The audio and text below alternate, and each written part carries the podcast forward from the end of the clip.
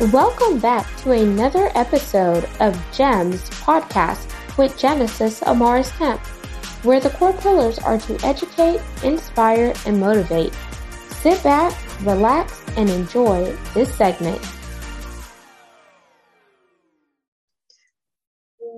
Welcome back to GEMS podcast. With me today, I have Dr. Carlene Crevecoeur. And here's a bit about Dr. Carlene.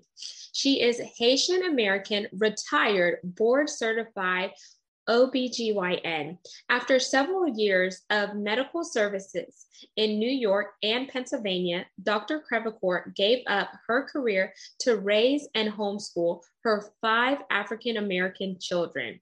Her homeschool journey is told in her new memoir, Pressure Makes Diamonds From Homeschooling to the Ivy League, a parenting story. Carlene tells an honest story about educating her children while dealing with racism, Haiti's 2010 earthquake, and her battle with stage five colon cancer. So, without further ado, I want to welcome Dr. Carlene Crevecoeur to GEMS podcast, where we're going to be unpacking all things educational whether we go into OBGYN, learning about cancer, or just homeschooling and making sure we set our children up for success. Oh, thank you. Thank you so much for the introduction and thank you so much for having me. My pleasure. And Dr. Carlene, I know your bio was short and sweet to the point, but what is a fun fact that you want the listeners and viewers to know about you? Um, that's what an interesting way. I did a half marathon um, about a year ago. And I did that actually because the doctors thought that my cancer came back. And when I saw my scans, it was like, I'm not beating this. So they thought it was either that or sarcoidosis. And so they had to put me on steroids for four months. And running a half marathon was always on my bucket list. And I figured, you know what? Let me do this now because I don't know if I'm going to survive this. And if I'm going to get more chemo, at least maybe I'll be strong enough for the chemo. So either way, I thought it would be a win-win situation. And so I just signed up for it and I did it. And the furthest I've ever ran before was three miles. So to just train. So I had about a month and a half to train for the half marathon and I did it. I finished it and I was happy. So, and my results came negative. So I was happy on both fronts. Congratulations. That is incredible because I don't even know if I could run uh, half a marathon, but let me not put the word impossible on that because I also know the word impossible. You could break it apart and say, I'm possible. And congratulations on your um, negative results because that was a double win. And here we are sitting today chatting. And I'm so proud of you based on all the things that you have acquired because whenever I was looking at your bio, I was like, oh, wow, this is so impressive. It's like I'm talking to a lady that is legendary. So I want you to walk us through um, the life of being a medical provider, then also stopping your career to really raise your children because with you being from a Caribbean background, we all know there's certain stereotypes and stigmas that come and people are like, "Oh, you go to you go to school, you get a good job, you have a career." But then whenever you do something that's off the beaten path to do something for your personal self and your desires and the family that you're raising, sometimes they could see you in a different light. So when you stop your career, did you have any backlash from your family, or did you just say, This is the best thing for me to do in this season of my life? Oh, I got a lot of backlash from my family and friends. And even now, they're saying, You're giving up your career. You work so hard for it, all the expense, everything. And but it was something that I had to do. I didn't have any family in the in the area. I didn't plan. I didn't plan on quitting my job. I didn't plan on homeschooling my kids. These came secondary. But we had so much trouble as raising five kids in central Pennsylvania, not having any family there, having babysitters call in sick, and then you have to reschedule. You know, I had patients scheduled for hysterectomies or C sections, or and now I can't go because I don't have a babysitter. And my husband, who's also a physician, it never kind of fell on him. it always fell on me. He's anesthesiologist. And so every once in a while, when we had emergencies, it occurred when I was in my office. And sometimes I took my kids with me to work and put them in my office. Other times it was impossible. So we've had that dilemma. And then um, my, one of my kids was injured by a babysitter. And that's when we realized that this can't go on anymore. Um, between my husband and I, our call schedule, our vacation schedule, trying to correlate them together, getting my mom over, mom, I need you to fly. We had to fly her once, you know, like the mom, I need you because my babysitter just quit and I am going to be so busy this week. And she had to fly in from Florida the moment's notice to help us. And, you know, we couldn't keep doing this. So I figured that I'll stop working. My husband said one of us has to, and we all knew who that would be. I'm the one that wanted the five kids. And so I said, fine, you know, but yes, I did get a lot of pushback on that. You know, can't you find an au pair? Can't you do something?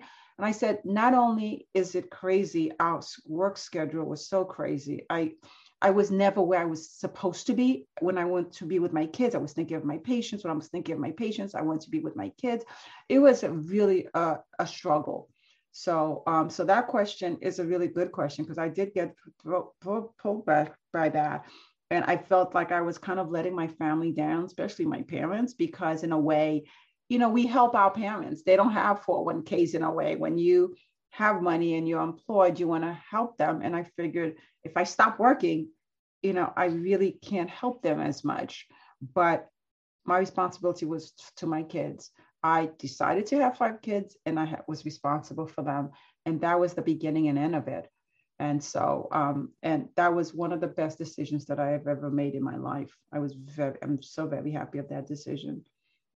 And I commend you for that. And the reason why I asked that question is because sometimes people see doctors in the white coat, they see you living a certain lifestyle, but they don't know what's going on behind the scenes. That you are a human being just like them. And even though you wear the white coat in front of them, when you get home, you take off that white coat and you're either the superhero, the super human, the project manager of your home, the CEO of your family, and you have so many things that go on.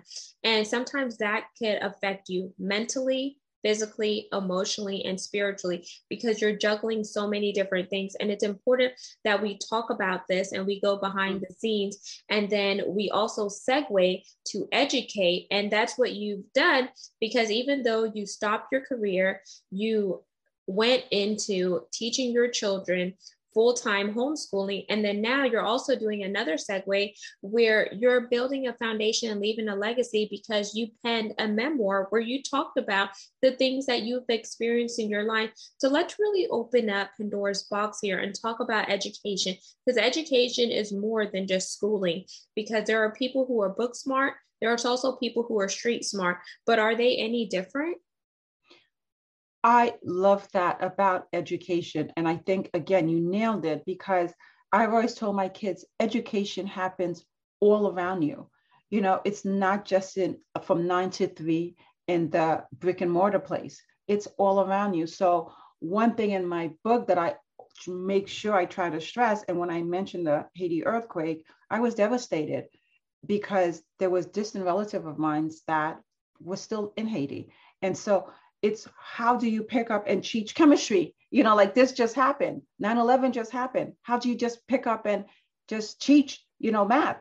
Well you do that by relating to your kids what happened why you're devastated and what we could learn from that. You know every moment in life either it's a good a happy occasion or sad occasions it's a learning opportunity. And you shouldn't shield kids away from that. And a lot of that they want to know you know they see it happening and they want to ask they want to know and you can't lie to them. And i've always told my kids i will always always always try my best to tell you the truth.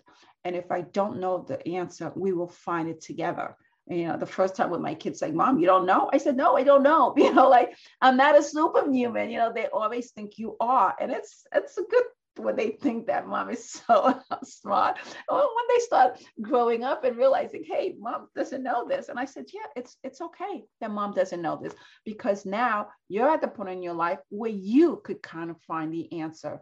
And I don't think kids always like to be spoon fed you know and when they when they realize hey yeah i could find the answer to this it's like an empowerment you know and then they'll come back and i said you know joey did you find the answer to this or what that you asked yesterday and he'll have a beautiful report more so than i you know than i could have been and he was so excited that it was his information that he was able to share. And then, you know, one of my kids once told me, Oh, it looks like the student is getting smarter than the teacher or whatever. And I said, as a teacher, I don't care where I learn from, from who I learn from, you know, that's part of learning and you never get tired of learning. And um, I, one of the favorite um, quotes I have, I have quotes throughout my books because I like that. And one of them is from Malcolm X and where he says, education is the passport to the future for tomorrow belongs to those who prepare for it today. And I tell my kids this all the time education is so important. And like you said, there are so many different avenues of education that we have to learn to embrace. You know, um, after a while, my kids started take dual enrolling. They could take some courses at the high school while still being homeschooled, take some courses at the college, the university, at Penn State while still being homeschooled. So it was like a mixed bag, and I enjoyed it. And so there was one time I was taking the kids away on a trip, and the teacher said, Is this educational? And I'm thinking, I could make eating an apple educational, you know, from the vitamins, from the digestive system, from, you know, like everything is educational. I, I, I don't understand why people feel like it only happens at a school you know, being with family members, being, you know, and like we said, we when we talked about cancer, and even that was a very, very difficult discussion to talk to my kids about. But I wanted them to understand what was happening. And of course, as they grow up, there's more you could tell them about situation when they ask a question, but you should never shy off of answering their question because they want to know. Yes, because I believe that knowledge is power. And, you know, sometimes kids could sense when their parents aren't being transparent with them and open about certain things. And if you don't share that with your children from your own mouth and perspective, then don't be upset when the world and the street share it with your children. And just being first generation American, I was always the kid. I'm where I'm the youngest out of five. I would always challenge and ask my questions, my um, questions, but why? Why this? And be so inquisitive because that was a way that I learned. And each kid learns differently, just like mm-hmm. each human being. There's various types of learners, and we also have to factor that into education. But I feel like sometimes society only wants to depict one way of education and they think that's the golden way when there mm-hmm. are other ways to be educated. So, whenever you had the decision of stopping your career and begin homeschooling your five children, what made you choose homeschooling versus public or private school? Well, actually, my kids were in Montessori at first, which was, I think, a great educational um, um, preschool. But then my the uh, Montessori stopped at kindergarten, and that's when I had to take my kids out, and they started at a small Catholic school. And my kids hated it. They really did. My son, my oldest was Danielle at six, and my son Michael at five. My kids were at five on the five at one time. I was telling him, my so they were stacked one after the other. And then, of course, my twins came. And so my oldest was my six year old, my five year old, and they were over at um, the Catholic school and they hated it. Danielle was so ahead of the game and she was bored. And then Michael, he was not used to sitting in a classroom and having like being lectured to. In the Montessori system, he walked around, he did what he wanted to do at different time. And he was used to that and then the structure he hated it so after a week of that he thought kindergarten was over i just have to go for a week and please my mom because she's so excited she's so proud that i'm starting kindergarten and after when he told me you know mom how long do i have to keep going to kindergarten? And i said sweetheart you know for the end of the year and then next year you go on. And he goes no i, I don't want to do this. And he had a tantrum and he never had a tantrum in his life before. So i had to deal with those. And so when i looked at some public schools in the area and i was telling them about my kids and how smart they are and that in and being the only black person in central pennsylvania at that time I don't know what it was, if it was my sex or my race or both. I just felt ignored. I felt like, oh my God, here's another parent thinking that her kid is smart and, you know, and I just felt like they weren't listening to me.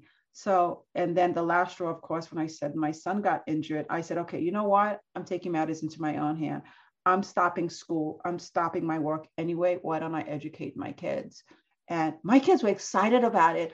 But when I had to hand in my papers and everything else, and I'm coming home and I'm thinking, God, do I really want to do this? you know, like reality sets in that, am I going to be any good at this?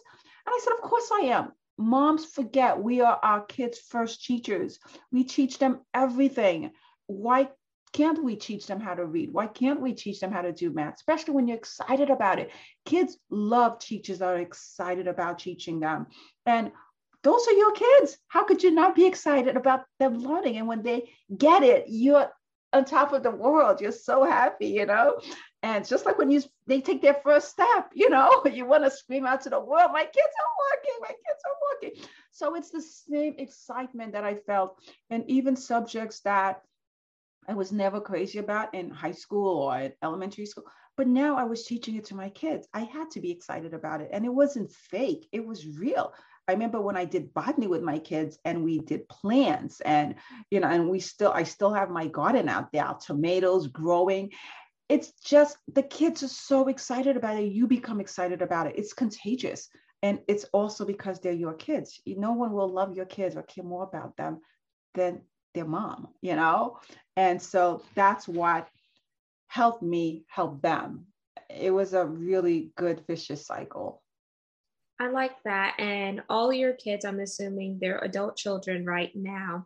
Yes. So did uh when your kids got older, did you ever think about going back to practice OBGYN and you know put back on the white coat alongside with your husband? Could you mention your husband's an anesthesiologist? Yes. Yes, I did, but my cancer sidelined me because then I had neuropathy in my fingers and toes, which I still do. Um, even when I run, I mean, the first three miles, my body's telling me, stop, stop, my pins and needles are.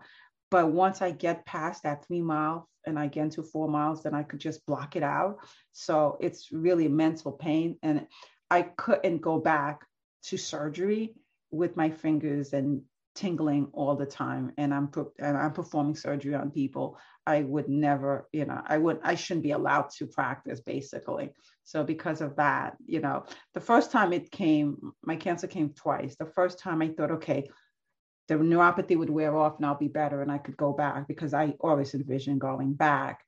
And then 2 years later when it came back in my lungs and I had to get more chemo I figured okay I, that's when I hung up my my um, my um, board certification and I went on retirement for good.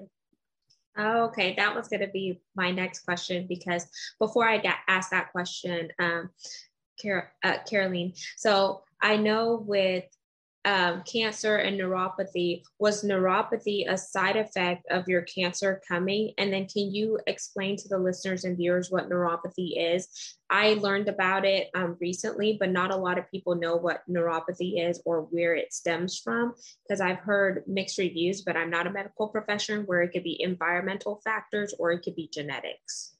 Okay, well, neuropathy, the there's a lot of commercials on it now, especially diabetic neuropathy. It affects your nerves, especially your small nerves. And um, and so they have this commercial. There's this woman's running, and then the neuropathy is hurting her feet, her, her feet, and then she stops. Uh, it's constant. Like I'm talking to you now, and I have the pens, pins and needles in my hands and in my feet. It's constant, and it's something that you you try to live with. You have no choice in the winter months, it's worse because somehow the coldness um, um, worsened the conditions. Um, neuropathy came from the chemo drug, the cisplatin that I was on. That's the one that caused the neuropathy. And I was on it for 12 weeks. And during when I first got diagnosed, it was a stage three. And they were having a trial where they said that we don't know if we need to give 12 dose of chemo anymore, one every other week. So it was a 24 week regimen. Um, they were going to give only six weeks. But I didn't want to be the guinea pig. They told me, do I want the six week or the 12 weeks? And I said, I'll take the 12 weeks because I don't know if this is going to work and I don't want to get this cancer back. So recently I heard that they found that that 12 week is way too much and six weeks. If it's not going to work in six weeks, it's not going to work in 12 weeks. But that's after I got my 12 weeks. And so, um, and then when um, the cancer came back two week, two years later, um, I had to get more chemo, but I didn't finish the chemo at that time. I only did six weeks and it was a different chemo, but it was still had that cisplatin in it. And after six weeks, I told my husband I can't do this anymore, and I was I was ready to die.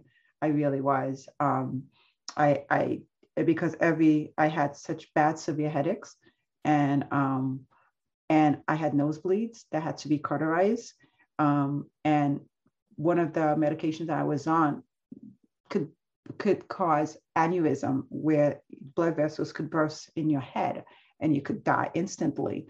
And so when I was waking up with blood, you know, um, and, uh, and the severe headaches, I just knew it was a moment that I would just die. So every night or every day, I kept thinking to myself, oh my God, I'm going to die tomorrow. I'm going to die tomorrow. And this fear, you know, my husband couldn't talk to me. My kids couldn't talk to me. It was a really darkest part of my life. And finally, I told my husband, I can't be afraid like this. I would rather die with dignity and so I told my husband that I'm stopping my chemo.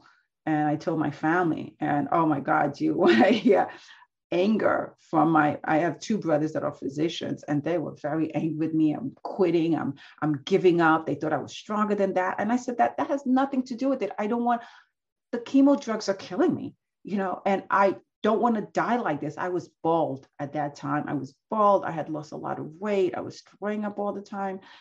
I didn't want to die like that. And I didn't want my kids to see me like that. You know, they were sad for me every day. And once I stopped all my chemo, my headaches went away. I started feeling better. I started participating in my kids' life again. I was like a new person. And I felt like if I have a week to live, if I have a month to live, I'm going to make the best out of those weeks or those months. And so weeks turned to, and I even went to the funeral home and I prepared my cremation and everything because I didn't want leaving it to my husband because I was ready to die. I once I made that decision, I felt relief. I really did. And like I said, days turned to weeks, weeks turned to months, months turned to years. And I said, I don't think I'm going to die. I think I could live this out. And um, but I didn't want to waste any more time being afraid. I felt I was already dead by doing that. And once I decided to live again, I really began living my best life. I like that. And you know why I asked you that question? Because I knew there was some silver lining with by you opening up and sharing your story and being vulnerable and transparent. That was very educational because there may be someone who has a loved one or they may be dealing with cancer and they need to realize that your body is your temple, but your body will also let you know when something is not right. So your body educates you whenever you need to alert your mind and have that wisdom and that discernment to stop and really look at things from a holistic view. Even mm-hmm. though the medical industry is saying one thing, what is your body telling you? How do you feel when you incorporate certain foods, certain drugs, and etc.?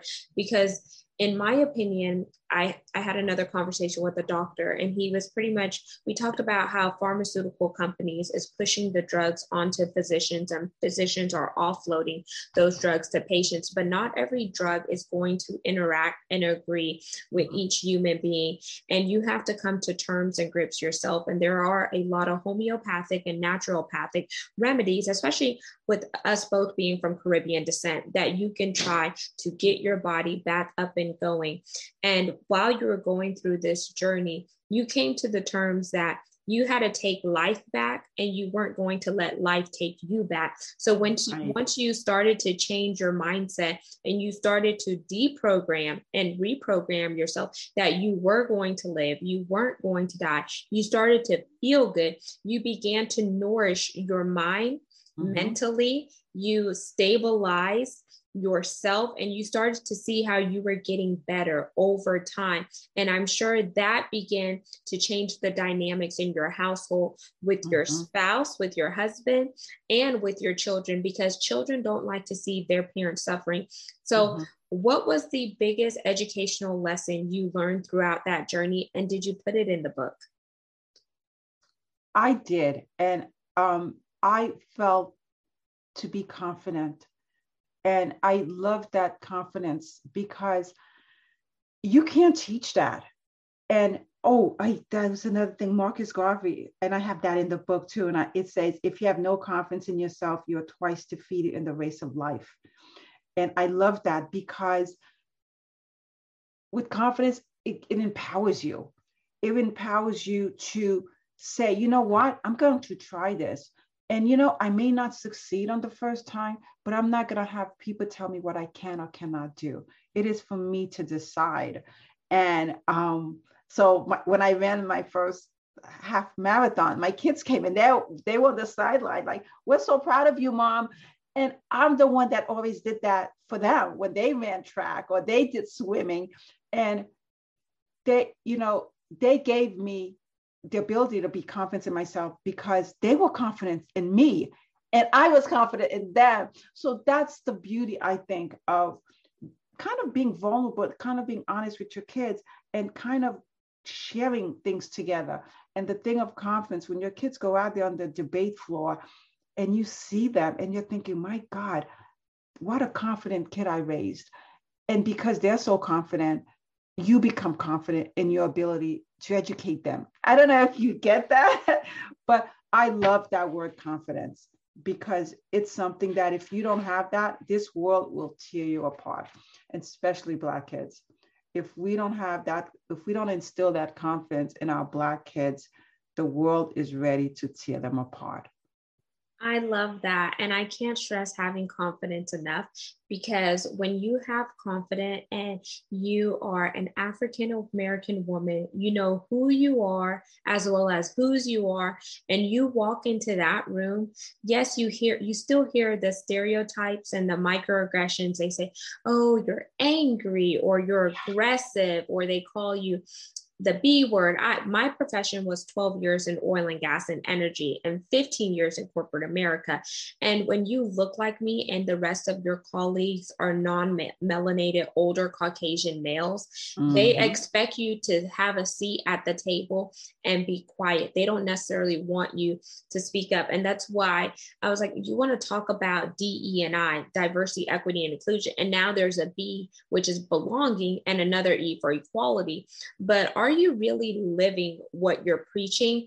And if you're really about that, then I don't just need to be seen, but I need to be heard and I need to know that I matter. And with me being a millennial, my job is to educate my peers because I worked hard enough to get to where I am and I didn't do anything strange for a piece of change. And I also need to build the legacy because there is another Black or Brown individual that is vying to either work for a Fortune 500 oil and gas, a tech company, biotech, or whatever. And I want the, them to see that it is possible because no matter where you were born and no matter where you were raised, those do not limit you. But when you have confidence that you spoke about, Dr. Carlene, it takes you a lot further because you know who you are and you're not going to fall victim to what the world, what your family members, what your friends are saying about you because you have enough confidence in yourself to know that you are a fighter, that you are going to be persistent,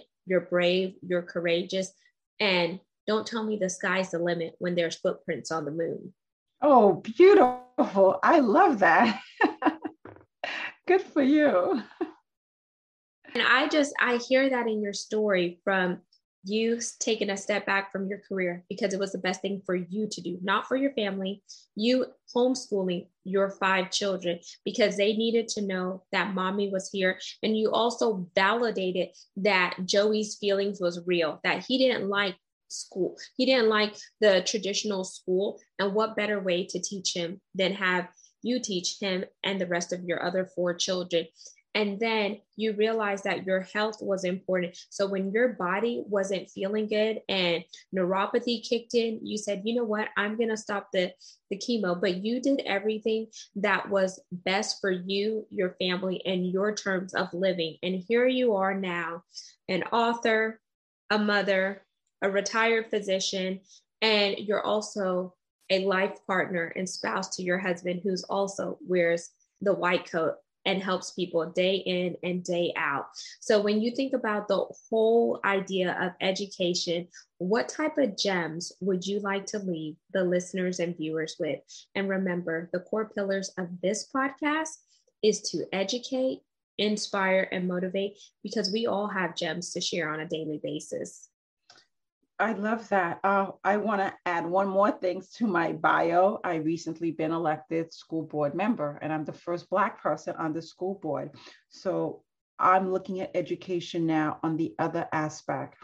But I believe that in inspiring, not only do I want to continue helping kids, especially Black kids, because we need all the help we could get, but I also want to be a role model to them. I want to inspire them and I want them to know how education is important to me and it should be to them also. So that's my lasting thing on the school board. And I hope, and another thing too, I hope that they don't take me for granted because they are, I'm not going to be just sitting at the table to listen. I will make my voice heard. And I don't think they expect that, but they will see. so that's what I, w- I wish, I hope that I could inspire some of our Black students, most of our Black students, especially our Black girls. And that is amazing because they need to know that their voice matters and their voice is the voice to the voiceless. They were created on purpose for a purpose, and they don't need to live in the shadows of other people or be a carbon copy. You were uniquely made you are a masterpiece and you matter no matter where your family came from, no matter what area you were raised in, and no matter what people say about you. Because your haters and critics, those are your biggest motivators. So take what they say and build upon that, build that bridge. And remember, sometimes the same people that talk about you are going to be the same ones who you're paying them because they were so busy living in their insecurities and projected it onto you that they fail to realize the gems and the qualities that they have. And if they were just open minded to looking for ways to collaborate and complement you versus tearing you down, they could achieve the level of success that you have. And it's no discount dis disrespect or discredit to that individual. It's just we all have the ability to make our life what we want it to be. But it starts with our mindset. It starts with us being confident. It starts with us asking the right questions and saying no to foolishness and kicking that mess to the side because we're trying to get a message across. So, Dr. That is beautiful. I love that. That was so beautiful. Thank you, Dr. Caroline. Um, and I want you, Dr. Carlene, to really leave us with one or two gems and then your personal call to action for the listeners and viewers. Wow. Well, I thought I did. I thought I in, I thought I left the inspirational gems um, about education um, prior. Um, There's one more in you. I feel it. give us a, a quote from your book another quote maybe a personal quote from you that really helped you on your writing journey. Well one thing that i love to say now and i think i mentioned it is my thing that live your best life. Don't be afraid to live your best life.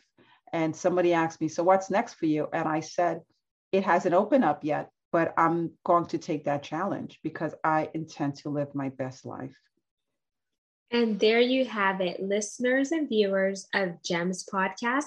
Once again, I'm your host, Genesis Amaris Kemp, and we just had the pleasure of hearing all things educational with Dr. Carlene Crevacore. Make sure you connect with her. All of her contact information will be in the show notes, and we hope this message really sparks an interest in you to educate yourself on anything that interests you because knowledge is power and the world needs you to show up and be your full authentic self and do life and live life on your terms so your dreams don't end up in the graveyard because you were too afraid to live them out on earth. And until we chat next time, peace, love, and lots of blessings. Go out and have yourself an amazing day and believe in yourself. Carpe diem, seize the day. Seize the day. Thank you for listening to another segment of GEMS podcast. Hope you enjoyed this recording. Make sure you like, comment, share, and subscribe to GEMS podcast on your audio platform as well as our YouTube channel, GEMS with Genesis Amaris Kemp. We would love for you to be a sponsor, so please reach out via email at gems, G-E-M-S, with W-I-T-H, Genesis, G-E-N-E-S-I-S,